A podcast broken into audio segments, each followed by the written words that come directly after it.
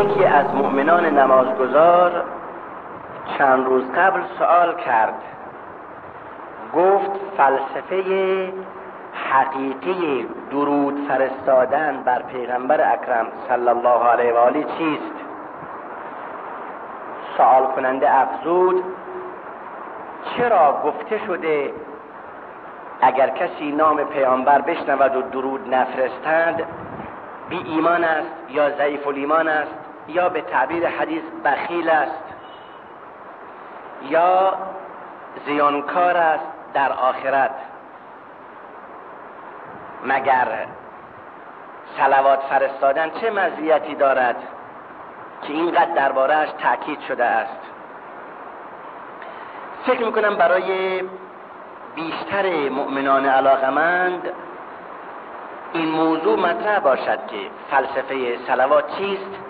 و چرا در بعضی از احادیث تاکید شده و اصولا دلایل و ریشه هایش چیست؟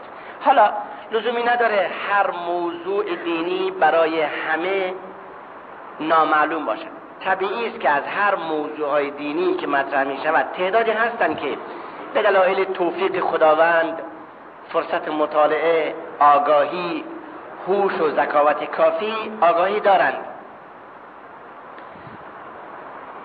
بنابراین اگر سرورانی علمایی این موضوع براشون حل شده است معلوم شده و دانسته شده است. با بزرگواری یک بار دیگر این مسئله شرعی را بشنوند و برای اونهایی که سوال براشون مطرح است. اما بعد وقتی رسول اکرم صلی الله علیه و آله مبعوث گردید ضمن مقرر داشتن احکام اخلاقی و اجتماعی شرع مسئله سلام کردن مطرح شد. این طرح این پیشنهاد در مکه معظمه بود. قبل از هجرت. خداوند به رسول گرامی در سوره انعام فرمود و اذا جاءك الذين يؤمنون بآياتنا فقل سلام عليكم كتب ربكم على نفسه الرحمة أنه من عمل منكم سوءا بجهالة ثم تاب من بعده ثم تاب من بعده وأصلح فأنه غفور رحيم. یعنی هرگاه کسانی که به احکام ما ایمان دارند نزد تو ای پیامبر آمدند به اونها بگو سلام بر شما باد. لازم دانسته است خداوند بر خودش رحمت را. بر این اساس که اگر کسی از شما بندگان مرتکب خلاف شود از روی نادانی سپس از اون کار خلاف دست بکشد و تلافی کند با نیکوکاری پس خداوند آمرزنده و مهربان است رحمت و مغفرتش به او می‌دهد. بعد از نزول این آیه به جای صباح الخیر عمو صباحن انعمو صباحن صباح النور مقرر گردید السلام علیکم. به سه مرتبه به سه مرحله. السلام علیکم یا سلام علیکم حداقل. حداقل سلام علیکم یا السلام علیکم. هر دو درسته احتمالا سلام علیکم بلیغتره. چون تعبیر قرآن سلام علیکم است. بخوایم کاملترش کنیم. یک کمی کاملتر باشد. السلام علیکم و رحمت الله حالا بخوایم اکملش کنیم. السلام علیکم و رحمت الله و برکاته. الان دقیقا یادم نیست چند سال قبل از هجرت این آیه در سوره انعام نازل شده ولی به بعد از نزول این آیه خوشامد اسلامی و شرعی در امت مرحومه امت محمد مصطفی صلی الله علیه و آله. سلام علیکم مقرر گردید. همونطور که عرض کردم حداقل سلام علیکم یا السلام علیکم. یه خورده کاملتر السلام علیکم و رحمت الله. اکملش السلام علیکم و رحمت الله و برکاته. و تا امروز این شعاره در سوره انام اشاره به این شد که باید این دعا را برای مؤمنانی نمود که ایمان به احکام خدا دارند. چون فرمود و اذا جاءك الذين يؤمنون بآياتنا فقل سلام علیکم.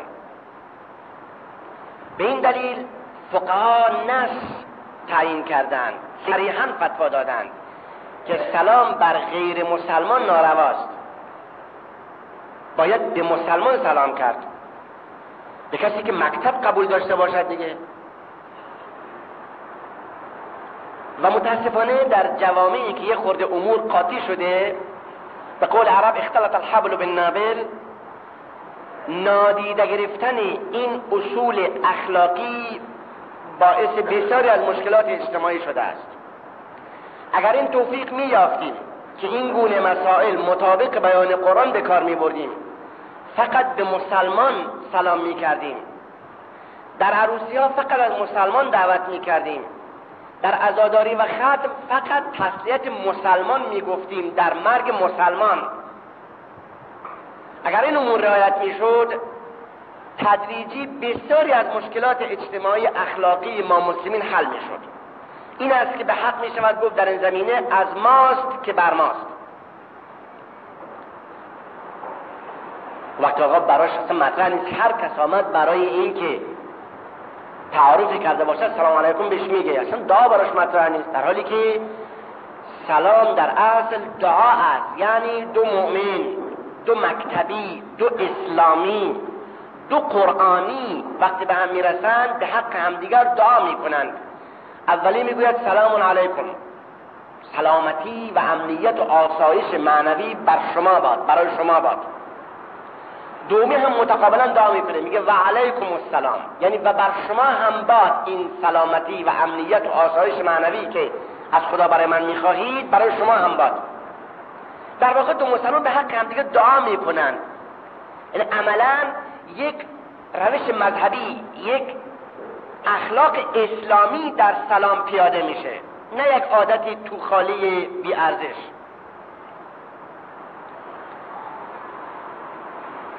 تا رسول اکرم صلی الله علیه و آله هجرت فرمود.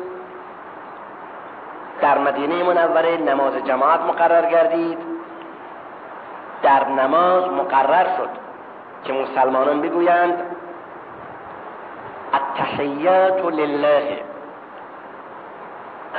السلام على النبي ورحمة الله وبركاته السلام علينا وعلى عباد الله الصالحين تحیت و حمد و ستایش برای الله.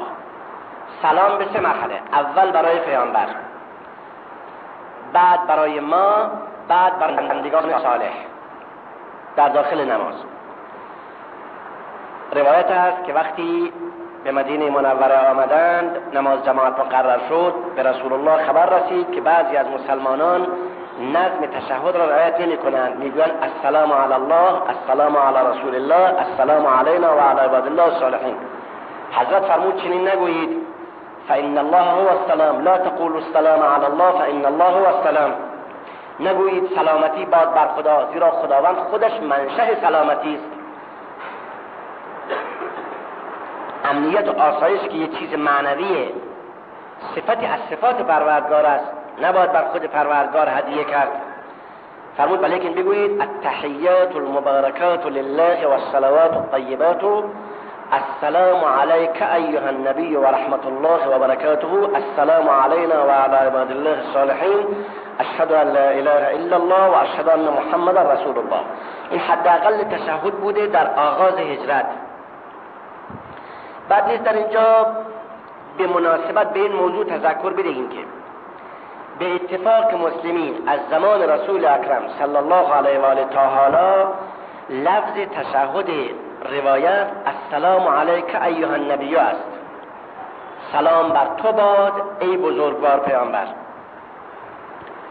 و ظاهر قضیه به طور عادی بدون استدلال و جدل این است که حضور جسم مبارک رسول اکرم صلی الله علیه و آله به هیچ وجه مورد نظر نبوده.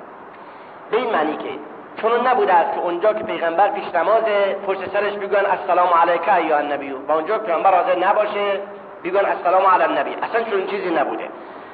زیرا در زمان حضرت بعد از هجرت در مکه نماز جماعت بوده در طایف بوده. در بسیاری از قریه ها و شهرهای اطراف مدینه منوره بوده. در مدینه هم سی چهار مسجد بوده که فقط در یکی پیامبر حاضر بوده. ولی در همه جا لفظ تشهد یکی بوده. همه گفتن السلام علیک ایها النبی. و در هیچ کتابی روایت نشده که تشهد دو جور باشه. چون چیزی نبوده.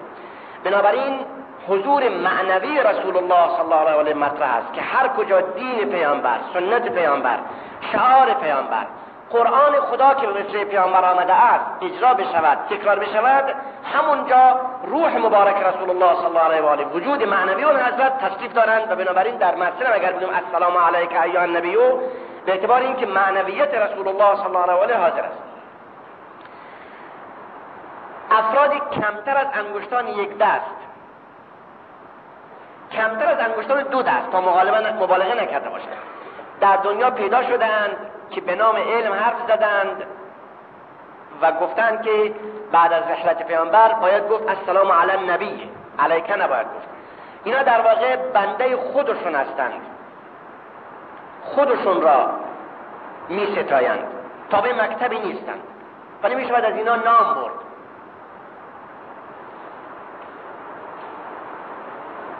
افرادی که فقط می شود به عنوان لج خودنمایی از اینا نام برد نه به عنوان چیز دیگر. ولی به حال از این موضوع بگذارین سلام به این ترتیب مقرر شد که مسلمان بگن السلام علی السلام علیک ایها النبی در نماز السلام علیک یا رسول الله خارج از نماز.